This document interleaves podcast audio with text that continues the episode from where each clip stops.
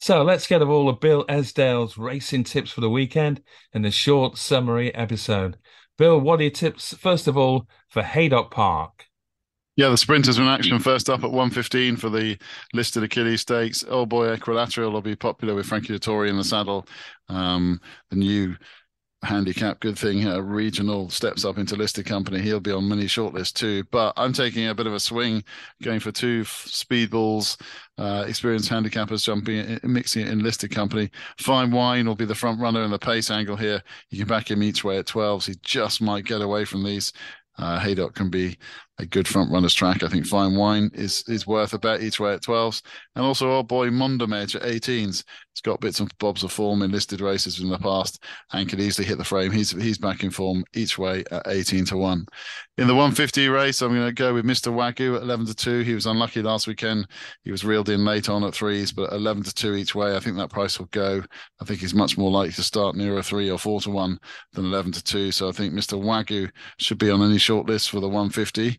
And then the 225 race, um, Cumulonimbus will be favourite, but we'll want that rain shower to hit for him to take his chance. I'm going to give a chance to Forza Auto each way, eight to one. Ran really well last time on his reappearance at York and just faded late on. I think he'll strip fitter for that and we'll go close. The three o'clock race uh, is a real trappy six runner affair. Frankie will be popular again with Mimikyu, who was short headed last time, but the penalty may be enough to stop her and time lock with Ryan Moore in the saddle um, with an 11 pounds better term than when they met 12 months ago, can reverse the form with Mimikyu. And then the final race at Haydock, the 335. The Aussies are in town with the astrologist. The Germans have got a runner uh, here uh, on the card as well. So it's in a bit of an international flavour to the meeting. But I'm going to go for Jumby here, number five. I think he can go really well.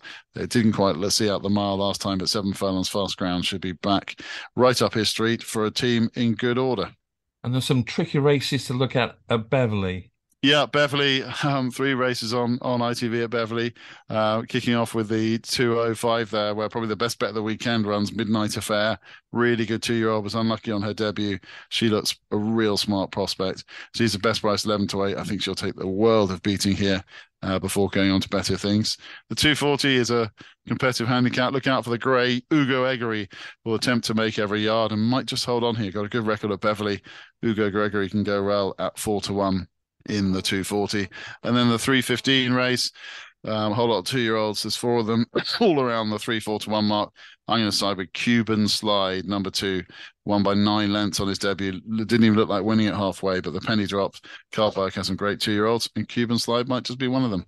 Great stuff. Thanks, Bill. The full preview, which is episode 205, is also available on all major podcast platforms, as well as the City AM website.